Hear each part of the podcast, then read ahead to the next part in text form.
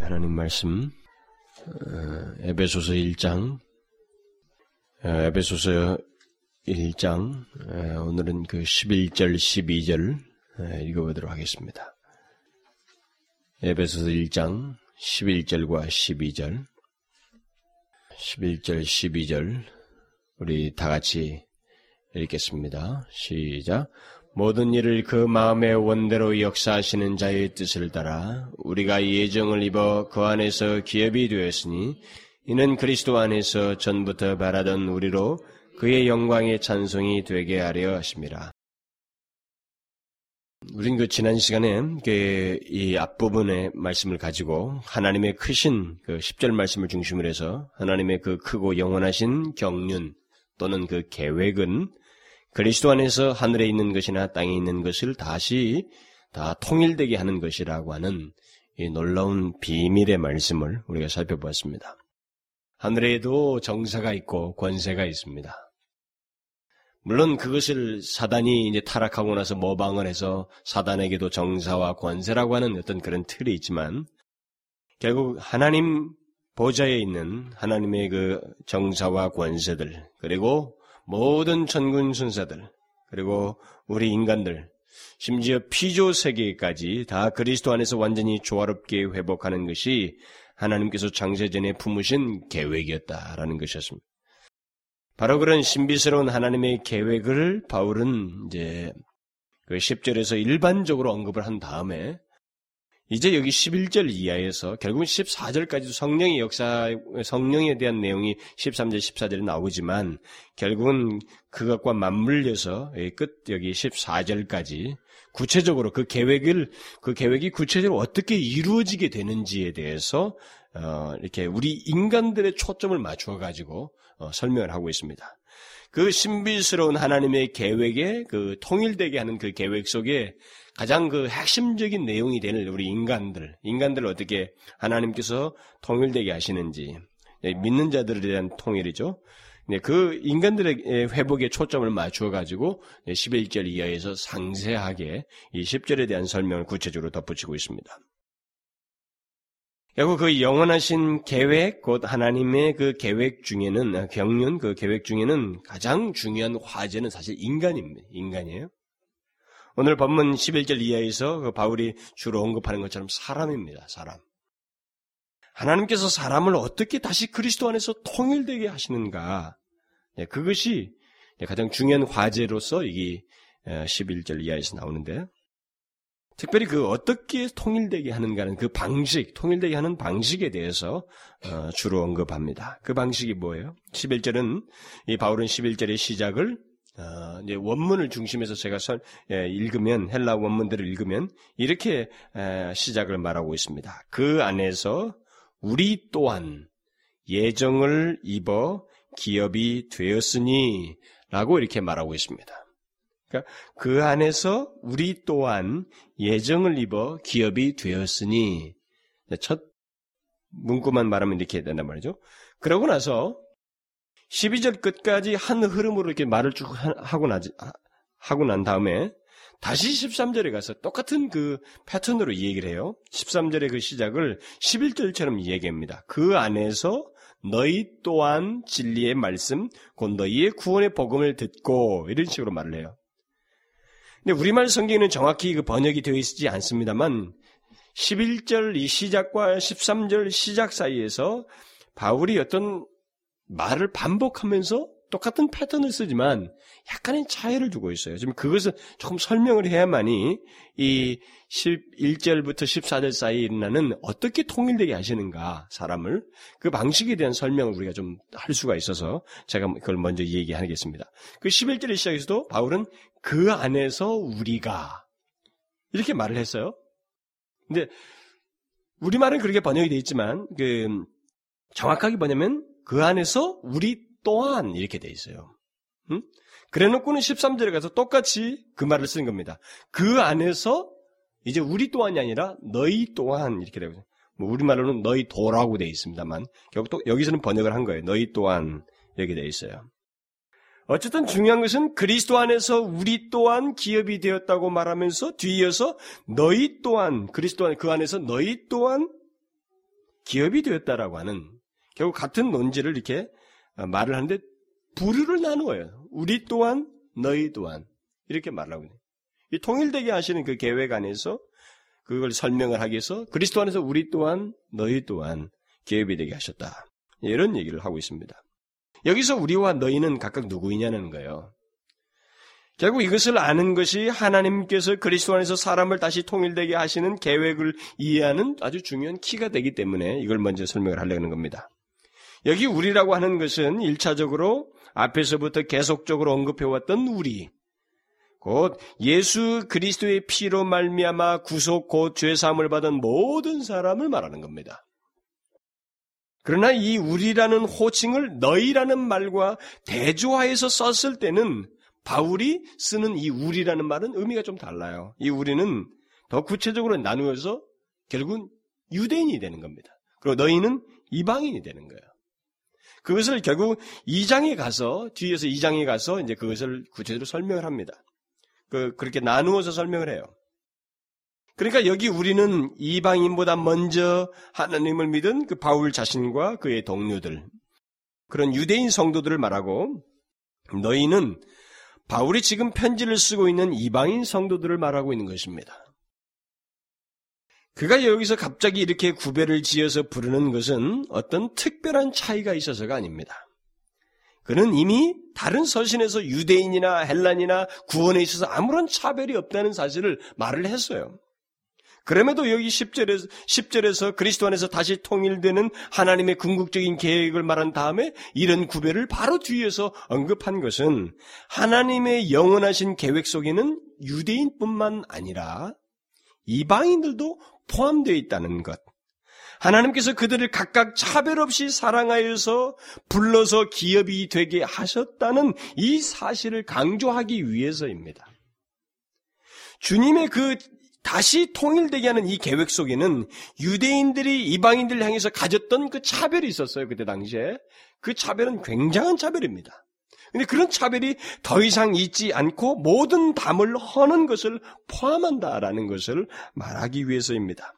유대인과 이방인 사이의 화목과 조화는 예수 그리스도의 십자가의 죽으심으로써 이루어집니다. 그 이전에는 이것이 이루어지지 않아요. 않았습니다.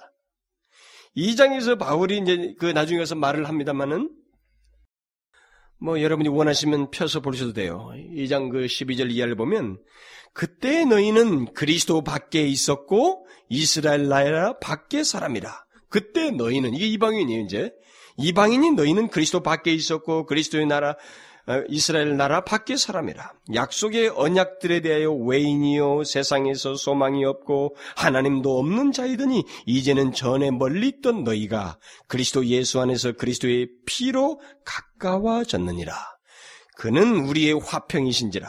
둘로 이 둘은 유대인과 이방인입니다.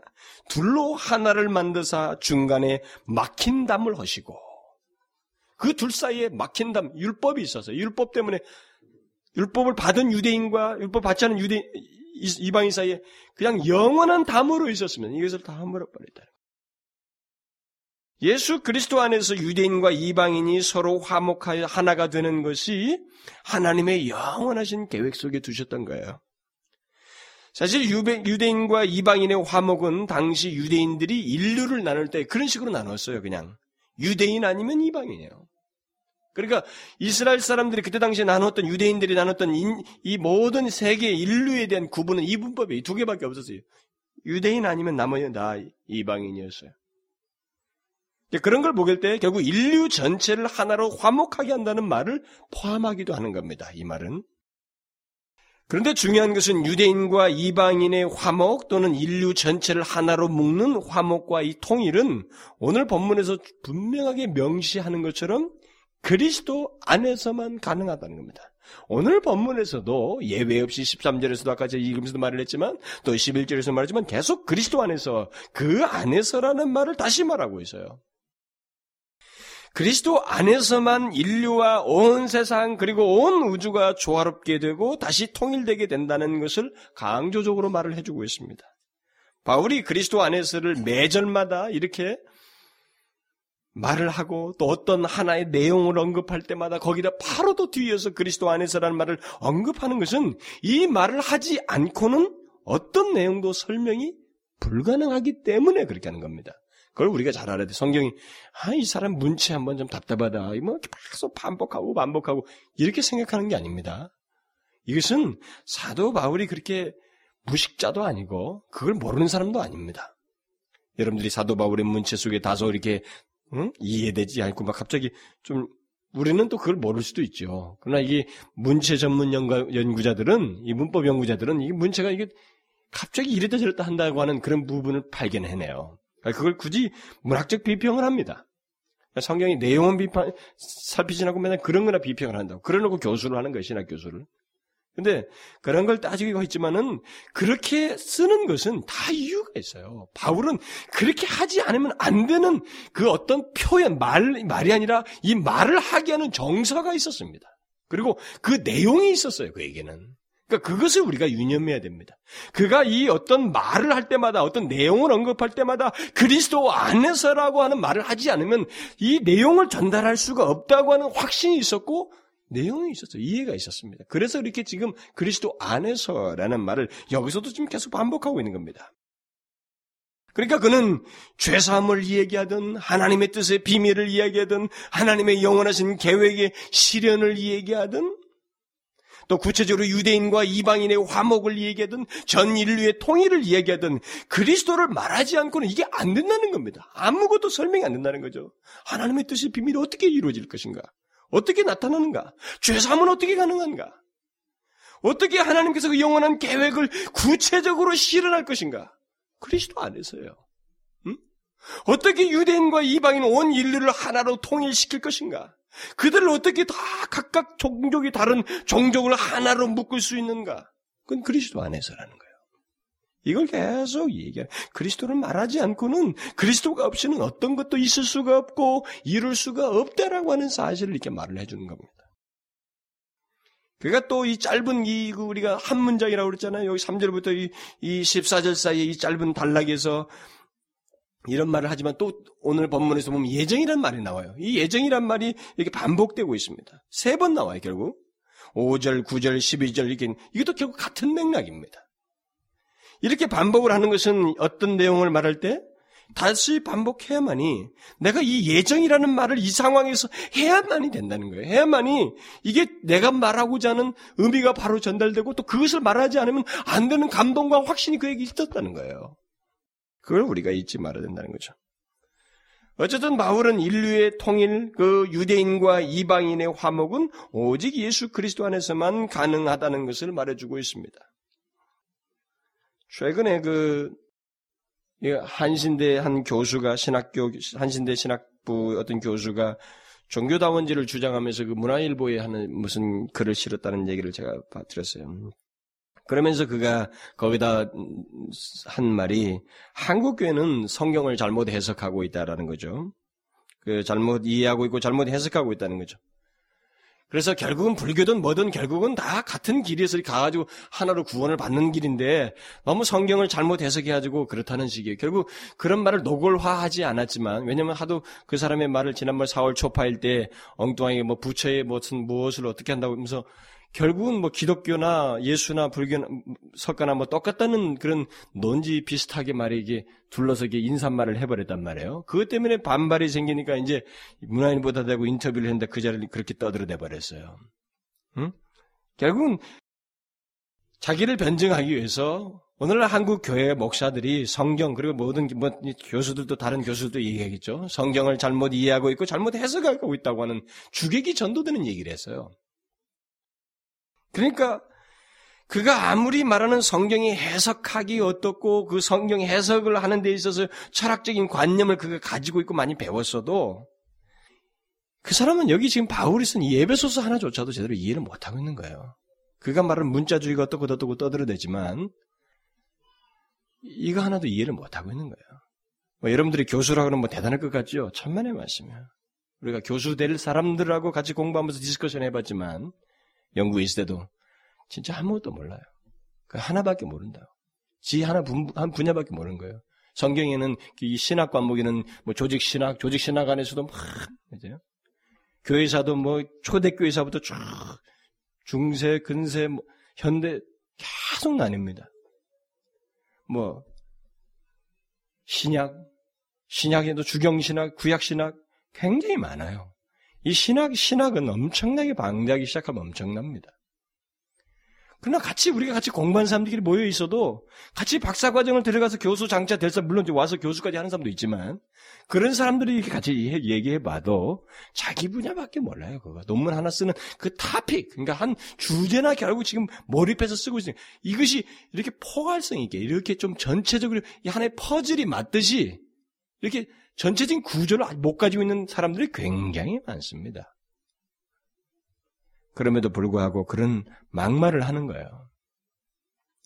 그런데 여러분, 그런 사람은, 그런 사람들이 마치 그 우리 기독교의 대표인 것처럼 이게 일간지에 떠들어대고 그렇게 하고 있지만, 사실 역사를, 교회 역사를 훑어보면, 일찍이 그 계몽주의가, 이, 이 계몽주의가 이, 이 기독교 안에 들어옵니다. 그런 사상을 가지고 있는 사람들이 신학자가 되고 목사가 되는 일이 독일에서 일어나요. 이 독일 신학자들과 교수들에게서 이미 일찍 일어났어요. 그런 일이 있었습니다.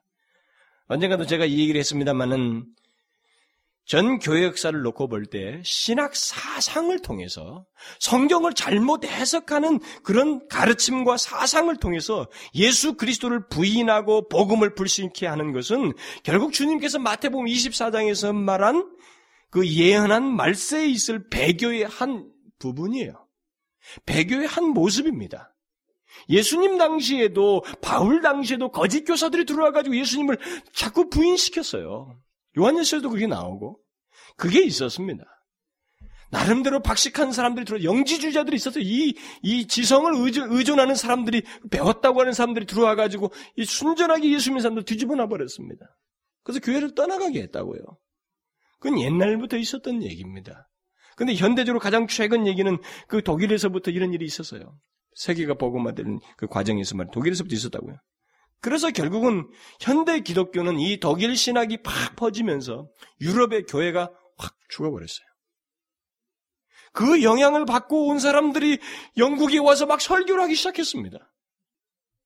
그때 영국은 이미 18세기 부흥이 있고 난 다음에 이제 싹 조금 이렇게 한참 꽃을 피고 이제 조금 정체된 듯한 상태에서 그들이 들어와가지고 죽이는 거예요, 계속 교회를.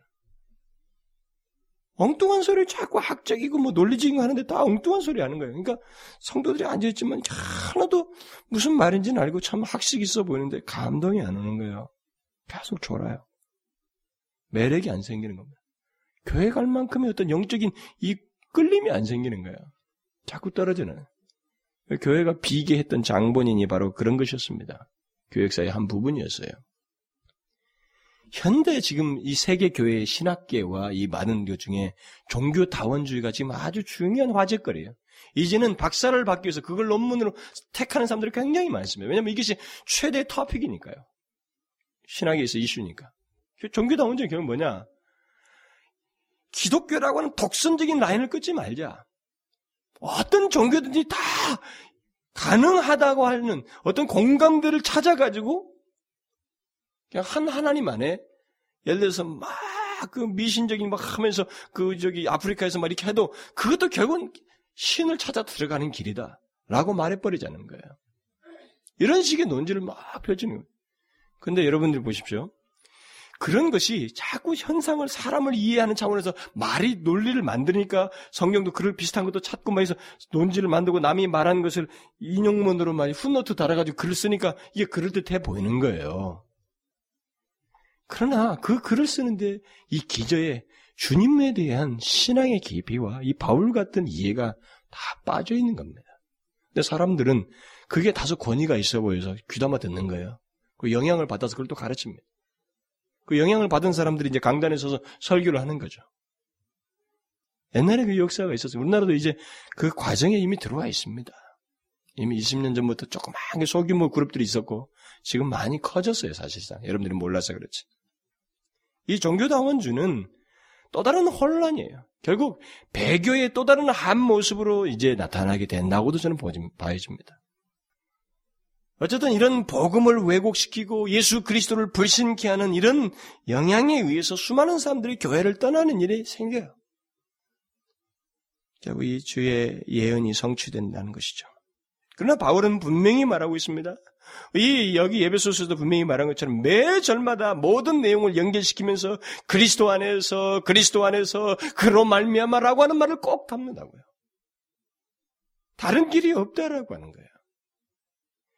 그것이 하나님의 영원하신 계획이었다는 겁니다. 이 모든 것을 통일시키는데 하나님께서 영원 전부터 품으셨던 계획은 예수 그리스도를 통해서요. 바로 그 하나님 자신이 이 땅에 육신을 입고 오셔서 그를 통해서 죄를 대속하는 이 작업을 통해서요. 다른 신이 온 게 아닙니다. 하나님이 이 땅에 온 것은 예수 그리스도밖에 없었어요. 그 길을 통해서라고 하는 겁니다. 그래서 바울은 또다시 이 부분을 얘기하면서 다시 통일되게 하는 이 문제를 얘기하면서 그리스도 안에서라는 말을 덧붙이는 겁니다. 모든 민족을 바로 그리스도 안에서 하나로 통일되게 하신다. 이것을 주님께서 다시 오실 때까 오실 때 이것을 완전히 완성하실 것입니다. 그런데 현재도 현재 지금 그것이 진행되고 있어요. 주께서 그 모든 민족을 인류를 하나로 그리스도 안에서 통일되게 하시는 이 작업을 현재 지금 진행하고 있습니다. 진행을 어디서 우리가 볼 수 있어요? 그 진행을 바로 교회 속에서 발견하는 거예요. 이미 초대교회 때부터 유대인이든 이방인이든 도저히 그 이전까지는 예수께서 오시기 이전까지는 불가능했던 일, 오순절 성령 강림 있고 나고 이전까지는 불가능했던 일이 다 교회 안에서 있게 되는 거죠, 이렇게. 유대인과 이방인이 교회 안에서 하나가 되는 거예요. 이전에 도저히 불가능했어요. 그게 정말 있을 수가 없었습니다. 그거 한번 하면은 이방이라고 하면 뭐 몸을 다시 씻고 난리였어요. 그, 그 경례도 지나가는 것도 막 문제가 됐고 아주 심각했습니다. 도저히 있을 수 없는 얘기였어요. 그런데 이것이 그리스도 안에서 하나가 되는 거예요. 함께 예배하고 함께 교제하게 되었습니다. 결국 다시 통일되게 하시는 하나님의 영원하신 계획 속에는 바로 어떤 것이 있었어요? 교회라는 것이 있었습니다. 주님은 이 교회라는 것을 통해서 하나로 통일되게 하는 일종의 방편으로 삼으신 것입니다. 그게 하나님의 방식이에요. 바울이 이 서신을 쓰고 있는 이 에베소의 교회도, 이 에베소를 받고 있는 에베소의 교회도 결국 마찬가지입니다. 바로 너희라고 하는 이방인들이 그리스도 안에서 하나가 되어서 바울로부터 하나님의 메시지를 듣고 있는 것입니다. 그러므로 교회는 그리스도 안에서 다시 통일되게 하시는 그 하나님의 계획을 가시적으로 나타내는 모임인 거예요. 뭐 불완전하고 어쨌든 간에 일단은 불완전한 것만 얘기할 게 아니라 지금까지 이 교회를 통해서 세계까지 복음화 시킨 것을 보세요. 핵심이 있다는 거예요, 결국. 그것을 통해서 하나님께서 다시 통일되게 하시는 어떤 이 가시적인 하나의 증거로서 방편으로 삼으셨다는 겁니다. 사람들이 거듭남으로써 그리스도의 몸에 참여하는 것, 바로 그런 것의 가시적인 모습인 지상교회가 하나님의 영원하신 계획이었고, 그 계획이 교회를 통해서 현재도 진행되고 있는 겁니다. 그래서 여러분이 말하면 새 이스라엘, 그게 바로 교회예요. 음? 새 이스라엘. 아브라함의 진정한 후손, 그게 교회입니다. 바울이 다 갈라디아서 그런 거 다 해석하잖아요. 이방인이든 유대인이든 어느 민족이든 모든 사람은 그리스도 안에서 또는 그리스도와의 연합을 통해서 하나님의 백성들이 되고 다시 하나로 통일되는 그런 일을 주께서 이미 품으셨어요. 창세전에. 그러므로 어느 민족이든 그 어떤 종족이든 간에 그리스도와 연합한 모든 사람은 곧 그리스도인은 이 영원하신 하나님의 계획 가운데 들어온 하나님의 기업, 하나님의 소유입니다. 그것이 바로 오늘 본문에 또 11절에 나오는 거예요. 그리스도 안에서 기업이 되었으니 라는 말이 바로 그 말입니다. 오늘 본문에서 그 기업이 되다라는 이 말을 기록된 대로 번역하면 우리가 상속자들이 되었다. 우리가 상속자들이 되었다. 이런 뜻이에요. 우리가 몫으로 기업을 받았다. 더 의역하면 우리가 하나님의 몫으로 선택되었다. 라는 식으로 번역할 수 있습니다. 결국 이런 번역에 따르면 하나님께서 우리를 그의 소유로 삼으셨다라는 거예요. 이 기업이라는 말은 구약에서부터 빈번하게 사용됐던 말이에요. 구약에서 아주 익숙한 말이에요. 이스라엘 백성들이 참 좋아하는 말입니다. 근데 구약에서 이 기업이라는 말은 근데 이스라엘에게만 오직 선민에게만 쓰여졌어요. 이스라엘에게만. 이스라엘 백성은 하나님의 기업으로 불려졌습니다. 그런데 바울은 바로 그 말을 여기에 써가지고 구약에서 이스라엘 백성들을 가리켜서 불렀던 하나님의 기업으로 여겼던 바로 그 단어를 여기에 써가지고 강조를 하는 것이 아니라는 거예요. 구약 시대에는 이스라엘 백성들만이 하나님의 기업이었지만 이제는 그리스도 안에 있는 모든 사람들, 유대인뿐만 아니라 이방인들, 그리스도 안에서 너희, 우리 모두가 하나님의 기업이 되었다라는 사실을 말해주고 있습니다. 구약에서는 이스라엘 백성들만 하나님의 기업이 되어서 독점적인 위치를 가지고 있었습니다. 그러나 이제는 그 모든 민족이 그리스도 안에서 하나님의 기업이고 하나님의 소유가 되었다는 것입니다. 이 말을 다른 말로 바꾼다면 성경에 있는 용어로 용어 중에 다른 말로 바꾼다면 이제 우리는 모두 하나님의 후사이다라는 말. 후사이다. 바울이 로마서 8장에서 말하잖아요. 자녀이면 곧 후사요 하나님의 후사니 그리스도와 함께한 후사라. 하나님의 후사요, 그리스도와 함께한 후사입니다. 장차 주의 날이 임하면 온 우주는 불에 타 없어지고 죄도 없어지고 마귀는 불못에 던져지고 완전한 조화가 있는 새 하늘과 새 땅이 도래하게 될 것입니다. 그때 하나님의 기업이요 후사인 우리 모든 그리스도인들, 이방인이든 유대인이든 모든 그리스도인들은 영원한 만족, 하나님께서 그의 영원하신 계획 속에서 우리에게 허락하시려고 했던 그 영원한 기쁨과 복락을 누리게 된다는 것이죠. 저는 하나님의 그 영원하신 계획 속에 물론 뭐 여러분들도 뭐 각자 그렇게 생각해 볼 수 있겠지만 나 같은 사람을 포함시켜서 최종적으로 허락하실 그 영원하신 복락이 나에게 허락됐다는 이 사실로 인해서도 종종 이렇게 상상을 하고 묵상해 보면 제가 묵상하면 한 곳에 빠져요. 여러분들은 주로 하나님께서 장차 우리에게 영원하신 복락을 주실 것이다. 이런 성경의 기록과 우리를 후사로 삼으셨다고 이런 말씀을 보면 여러분들이 어떤 것을 주로 생각을 하는지 잘 모르겠습니다만 저는 이런 영원한 복락이 무엇인지에 대해서 굳이 뭐 구체적인 것 얘기 상상하지 않아도 그걸 하면 바로 제가 한 군데 빠져 들어가는 게 있어요. 그것은 어떤 물질적인 게 아닙니다. 옛날에는 그랬어요. 제가 참 무지했을 때는 천국은 그저 좋고 막 물질적인 것만 이렇게 연상이 많이 됐어요. 그건 그럴 수도밖에 없었던 것이 뭐냐면 우리 머릿속에 들어가 있는 게 다 물질적인 게 우리 머릿속에 들어간 게 알고 있는 게 그것밖에 없어요, 사실. 보고 경험한 것이라고는 온통 물질적인 거예요. 저는 이 계시록 그 20장 이후에 보면 뭐 생, 열, 뭐, 생명나무, 뭐 생명수, 뭐 이런 있잖아요. 열매가 미치고 이런 있잖아요. 그런 천국에 대한 묘사가 뭐 문자 그대로 있게 된다 할지라도 저는 그 내용들에 그렇게 마음에 아주 그렇게 끌리지 않아요. 뭐 그것이 내한테 신앙을 그렇게 자극하지는 않습니다. 왜 그렇겠어요?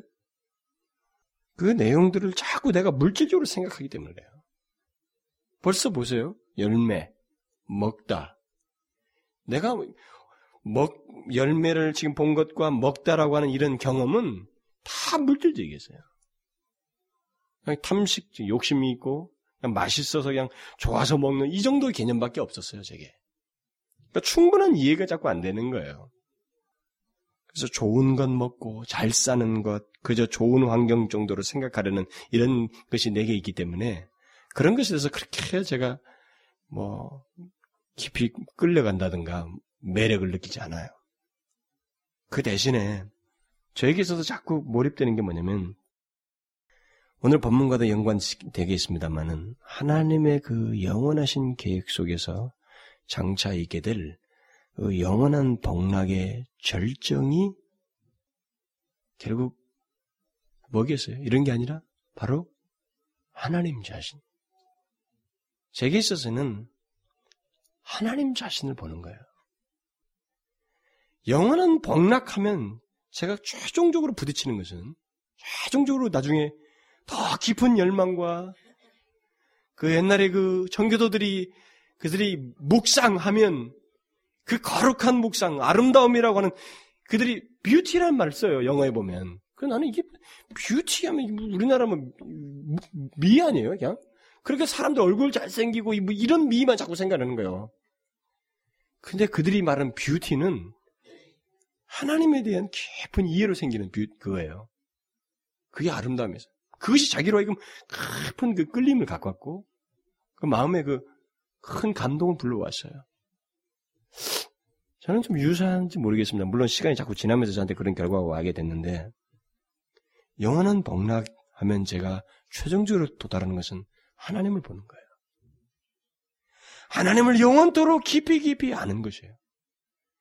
하나님과 영원히 함께하는 것, 하나님의 기쁨을 내가 맛보고, 하나님의 그 사랑과 희락을 내가 같이 하고, 도저히 물질적인 눈으로는 묘사할 수도 없고 맛볼 수도 없는 하나님의 모든 것, 그 신비들을 알고 경험하고 실제 그 안에서 산다는 것. 저는 그것이 제게 있어서 가장 큰 매혹이에요. 이 영원한 복락을 생각하게 될 때마다 그쪽이 자꾸 귀결돼요. 그런 것들의 만족이 어떨까에 대해서 자꾸 그 저는 이게 묵상하게 되고 생각하게 되고 주로 그쪽에 막 마음이 빠져요. 가만히 생각해 보세요.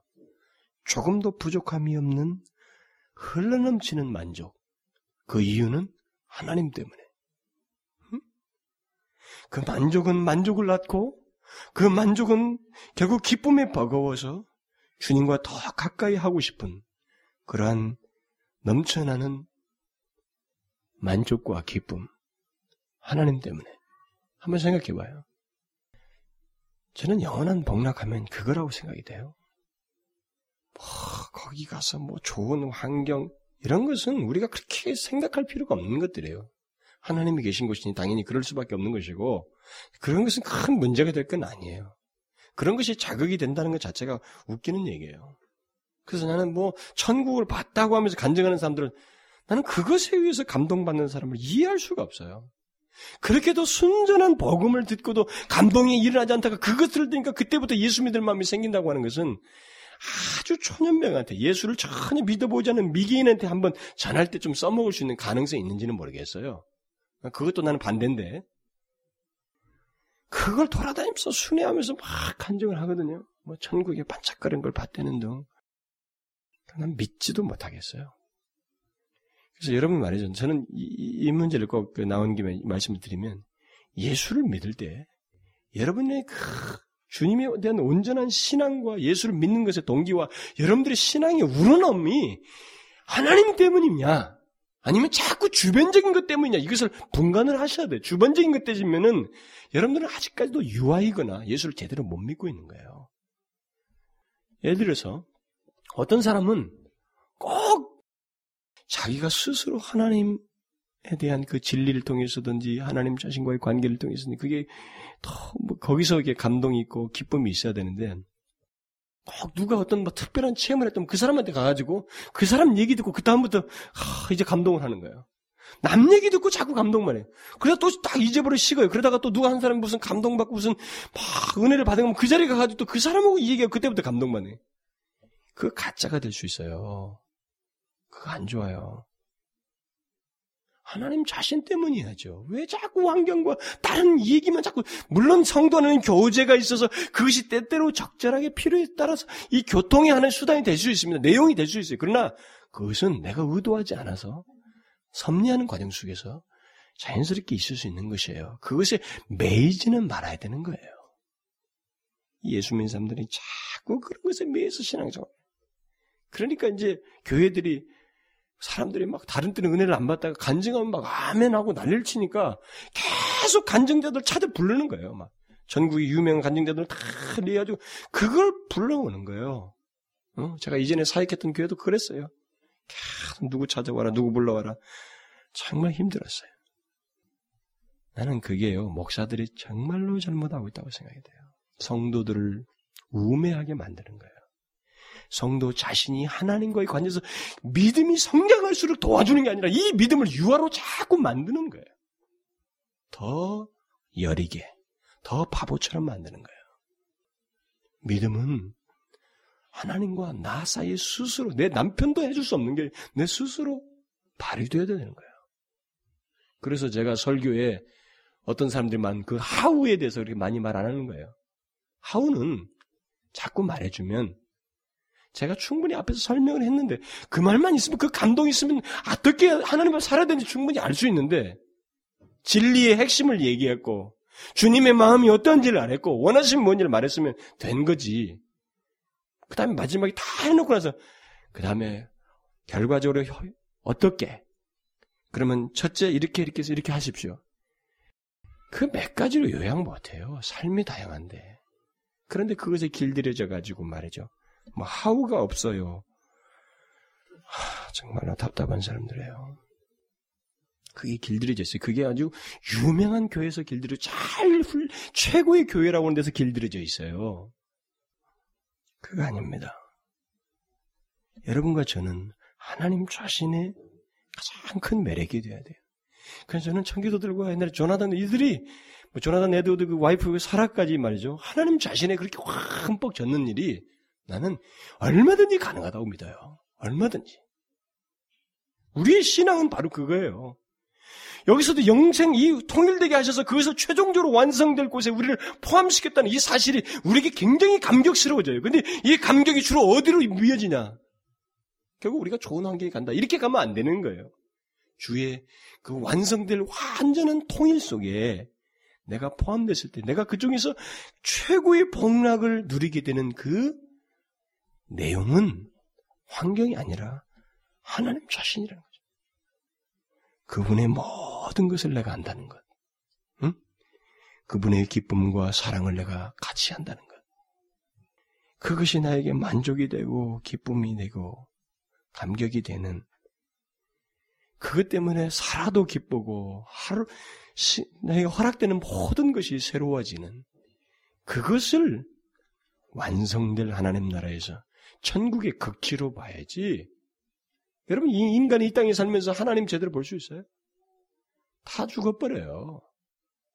하나님과 잠시도 못해요. 그리고 이 인간이 어떻게 잠시 중간에 딱 생겨난 이 흙덩어리가 영원하신 분과 어찌 함께 할 수 있어요? 없는, 없어요. 그건 엄청난 특권이, 뭐, 이 특권은 유일한, 하나 특권이 하나, 하나밖에 없는 특권이에요. 창세전부터 품으신 계획이 바로 그거라고 생각해 보십시오.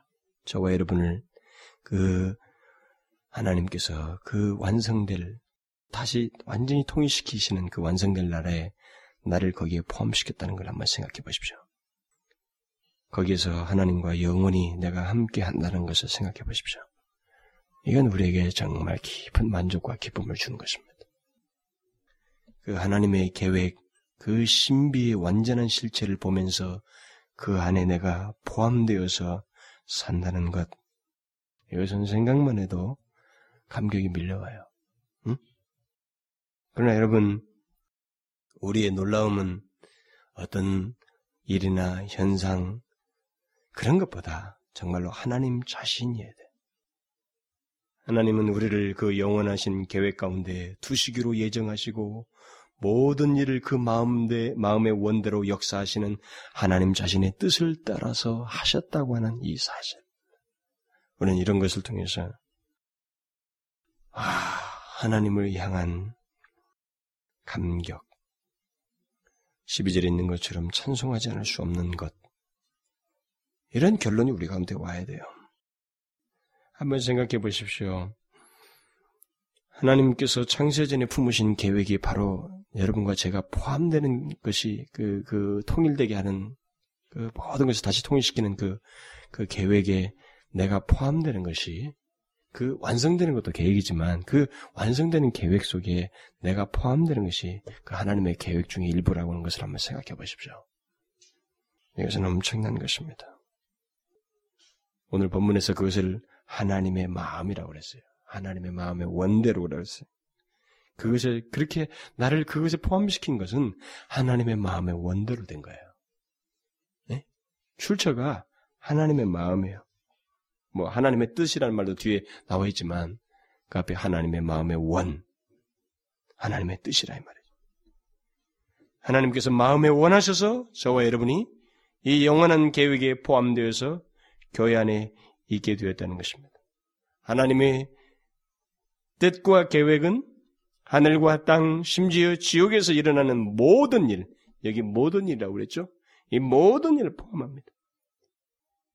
모든 일을 그 마음의 원대로 역사하시는 그분, 그분이 계획하셔서 우리가 거기에 포함된 거예요. 과거와 현재와 미래일까지. 여기 모든 일은 모든 걸 다 포함해요. 하나님은 그렇게 하시는 분이에요. 그리스도인이든 비그리스도는 천사든 마귀든 영적인 일이든 육적인 일이든 심지어 지옥에까지도 그의 원하시는 대로 그 마음의 원대로 행하시는 분이에요. 바로 그 하나님께서 마음에 원하시기를 우리를 원하셨어요. 우리를 두시기를 원하셨고 그래서 우리를 예정하시고 현재까지 있게 하시고 장래에도 하나님의 그 완성될 다시 통일되는 완성될 하나님의 나라에 우리를 있게 하시기로 마음을 먹으셨어요. 우리에게 둘러싸인 모든 신비는 바로 우리가 보고 경험한 것에 있지 않습니다. 여러분 우리가 지금 현재 내가 현재의 나라고 하는 이 문제에 대해서 우리가 생각하게 될 때 정말 내가 어떻게 구원을 받았느냐 이런 뭐 구원과 관련해서 장차 있을 모든 이런 신비 있잖아요. 하나님으로부터 있게 된 이 모든 신비는 뭐 우리가 아무리 막 극적인 체험을 하고 막 그 어떤 회심의 막 체험을 하고 뭐 어떤 하나님의 도우시는 역사를 보고 이런 경험의 문제가 아니에요. 이 모든 신비의 출제는 사실상 더 거슬러 올라가야 되는데 하나님의 마음의 원이에요. 음? 여러분과 제가 지금 현재가 있게 된 것은 우리가 지금 이런 구원의 은택을 입은 것의 모든 신비는 사실상은 베일이 하나님의 마음의 원이에요. 그것밖에 설명이 안 돼요. 어떻게? 어떻게 나 같은 사람이 지금 이런 구원을 받고 또 영원한 그 하나님 나라의 성경이 기록된 곳에 내가 포함돼서 하나님과 함께 할 것이냐? 다른 것으로 설명할 수가 없어요. 그의 원대로 역사하시는 하나님, 그 하나님께 이 모든 것이 신비가 집중되는 겁니다. 그러면 우리는 항상 하나님을 보아야 돼요.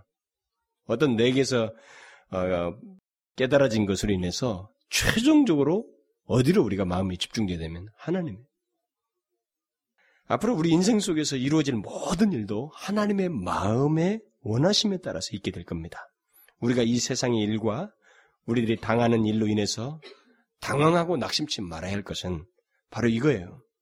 모든 것이 그것이 영적인 세계든 물질적인 세계든 심지어 지옥의 문제까지도 하나님의 마음의 원하심에 달려 있어요.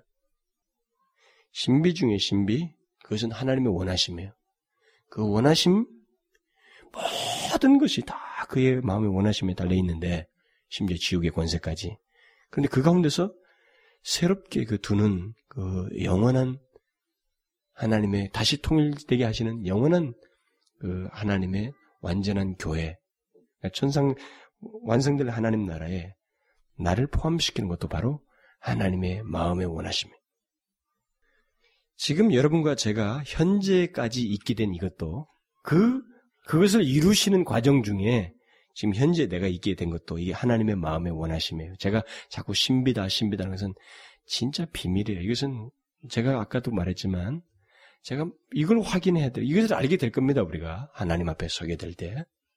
그 영원한 복락에서 우리가 제일 감격스럽게 보기 바로 이 하나님의 마음의 원, 그 신비를 우리가 보게 된다는 거죠. 자, 이 인류 역사에 지금까지 아담 이래 박순영이라고 하는 사람은 저 하나밖에 없었어요. 근데 제가 그 영원하신 하나님의 계획에 포함되기 위해서 2000년, 뭐 100년 전에, 200년 전에 태어나는 게 아니라 바로 이 시기에 태어나도록 하나님은 정하셨어요. 그게 하나님의 품으신 계획이었어요. 그렇게 했는데도 나는 태어나기를 불교 가정에 태어나서 예수를 안 믿고 있었다고요. 그런데 하나님이 저를 예수를 믿도록 부르셨어요.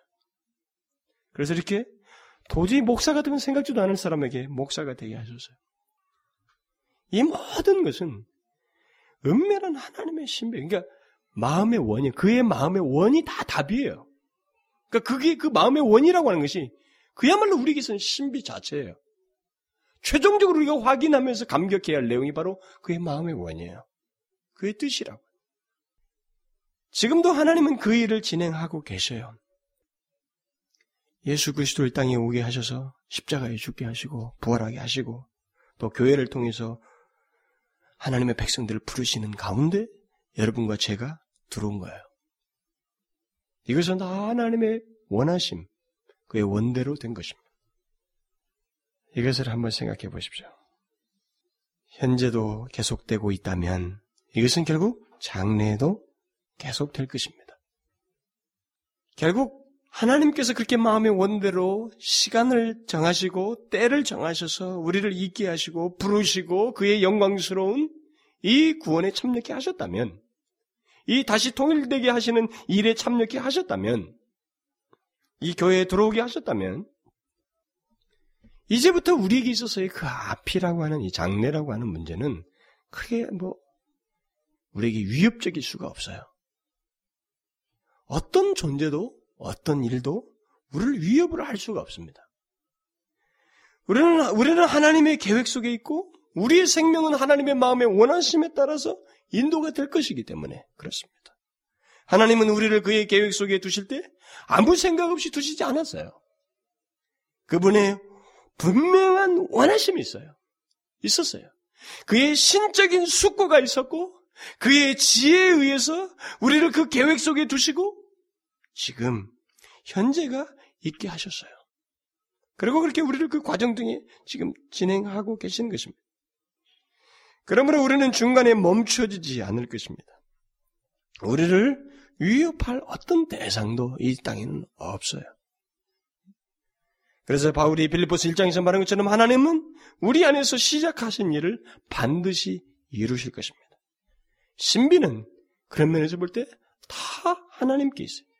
그의 마음의 원하심이라는 것이 우리에게는 정말로 무궁무진한 신비예요.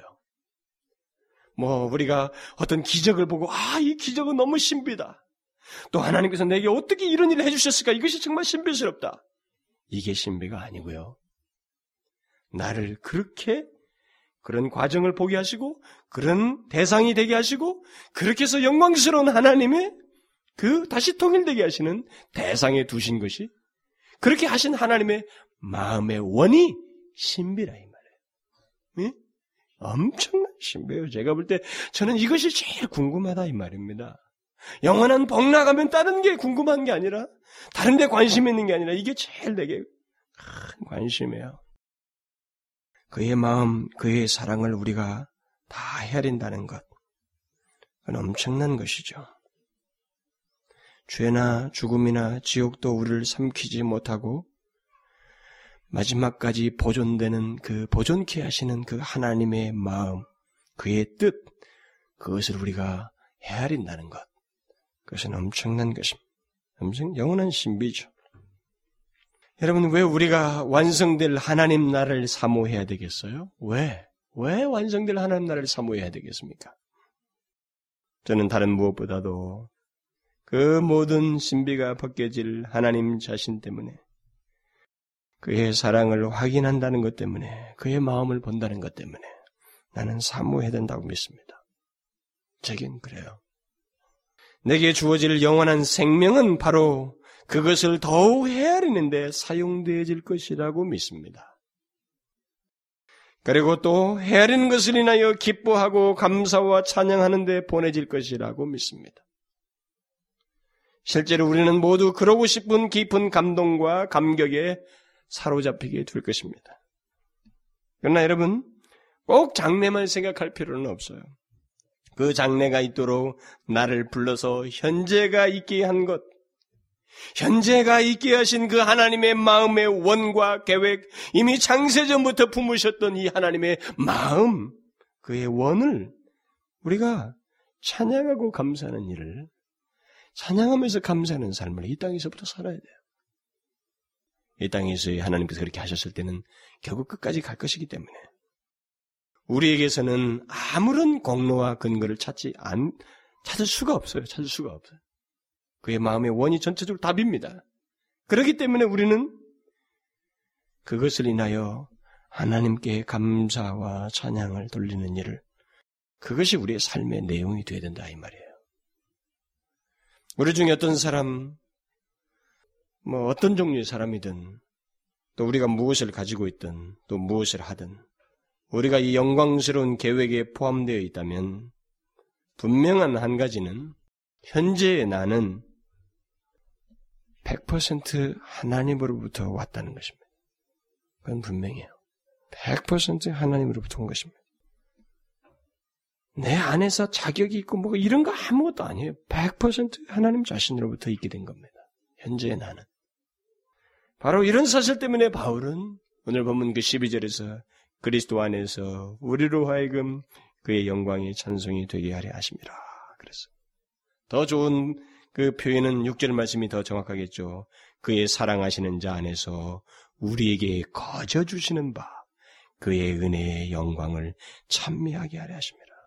하나님께서 이런 계획 속에 우리를 포함시켰다는 것으로 인해서 우리는 그의 거저 주시는 바 그의 은혜의 영광을 찬미하게 찬미하는 예, 감사하는 그 일을 우리가 마땅히 해야 된다는 것입니다. 우리를 향한 하나님의 마음과 사랑을 알게 될 때 그것에 대한 우리의 반응은 다른 것이 있을 수가 없어요. 제가 이 예배에서 설명하면서도 몇 차례 그것을 얘기했습니다만 그의 은혜의 영광을 찬미하는 거예요. 거듭난 사람들이 교회 안에서 하나님을 알고 그에게 감사하며 찬양하는 것. 바로 이것이 다시 통일되게 하시는 하나님의 계획의 나타남입니다. 현재 교회는 이 다시 통일되게 하시는 하나님의 계획이 나타나고 실행되는 곳입니다. 그러므로 이 교회 안에서는 그야말로 이 통일의 한 모습이 있어야 되는 거예요. 통일을 시키, 통일되게 하시고자 하셨던 그 하나님의 계획에 한 축소판이 있어야 되는 거예요. 무슨 말인지 알겠어요? 우리 사이에 부자든 가난한 사람이든 지식이든 무식자든 노인이든 어린이든 설사 종족이 다르고 혈색이 다르든 이 교회 안에서는 다시 통일되게 하시는 그 축소의 모습이 있어야 된다는 거죠. 차별이 없단 말입니다. 차별이. 예? 나의 모든 것 현재에 나는 하나님의 거저 주시는 바 은혜이다. 그 사실 앞에 아무런 차별이 없어야 돼. 이것이 우리에게 들어온 선, 편입견들이, 선입견들이 있어서 다소 힘들게 여기질지 모르지만, 교회 안에서만큼은 그래야 돼요. 교회 안에서마저도 차등이 있게 되면, 그것은 정말 이상한 겁니다. 우리가 하나님 앞에 죄를 범하고. 특별히 목사들도 많이 실수하잖아요.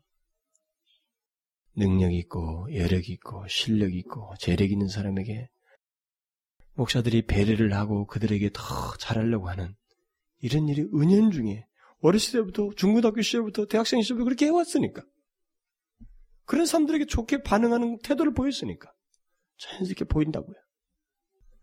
그러나 그것은 잘못이에요.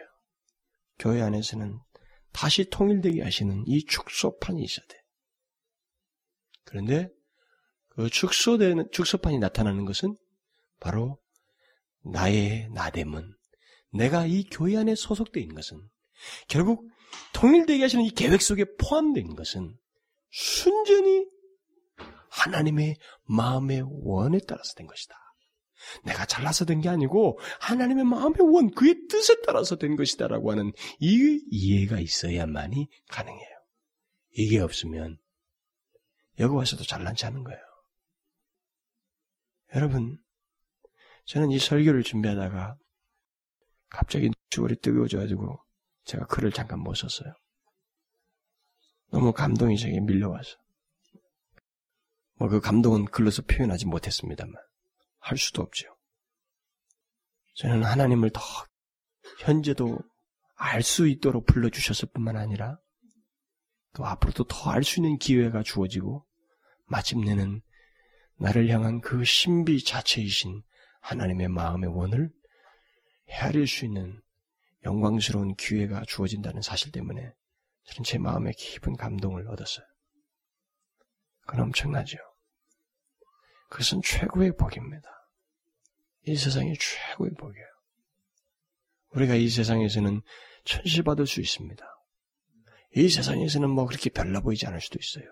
그러나 하나님이 우리를 대접하셨다는 이 사실은 엄청난 겁니다. 자신의 마음을 우리에게 펼쳐 보일 수 있는 그런 대상으로 나를 불러주셨다는 것은 엄청난 거예요. 여러분이 바울 서신을 그냥 읽지 마십시오. 바울은 어떤 말을 해도 감동 없이 글 쓰지 않습니다. 그는 확신과 감동과 성령의 가마 속에서 모든 표현을 썼어요. 그러므로 여러분 묵상하되 다른 걸 묵상하지 마십시오. 하나님 자신. 장차 주님과 영원히 그의 심중을 헤아리면서 찬양하면서 살 그 하나님에 대한 묵상을 주로 하십시오. 그 외에 모든 우리가 흔히 생각하는 유익과 풍요와 모든 환경들은 당연히 우리 가운데 뒤따를 수 있는 것들이에요. 그건 우리에게 매력적인 것은 아닙니다. 기도합시다. 하나님 아버지, 저희들의 전 인격과 삶을 다하여 주를 찬양할 수밖에 없고 주께 감사할 수밖에 없나이다. 우리의 과거를 보아도 거기에 미치신 하나님의 그 마음, 우리의 현재의 모습을 보아도 현재가 있게 하신 하나님의 마음의 원, 우리가 장차 있게 될 그 영광스러움을 생각해 보아도 그 자리까지 있게 하실 하나님의 뜻을 그 마음의 원을 생각하게 될 때, 하나님의 그 신비스러움을 생각하게 될 때 우리는 다른 말을 할 수가 없나이다.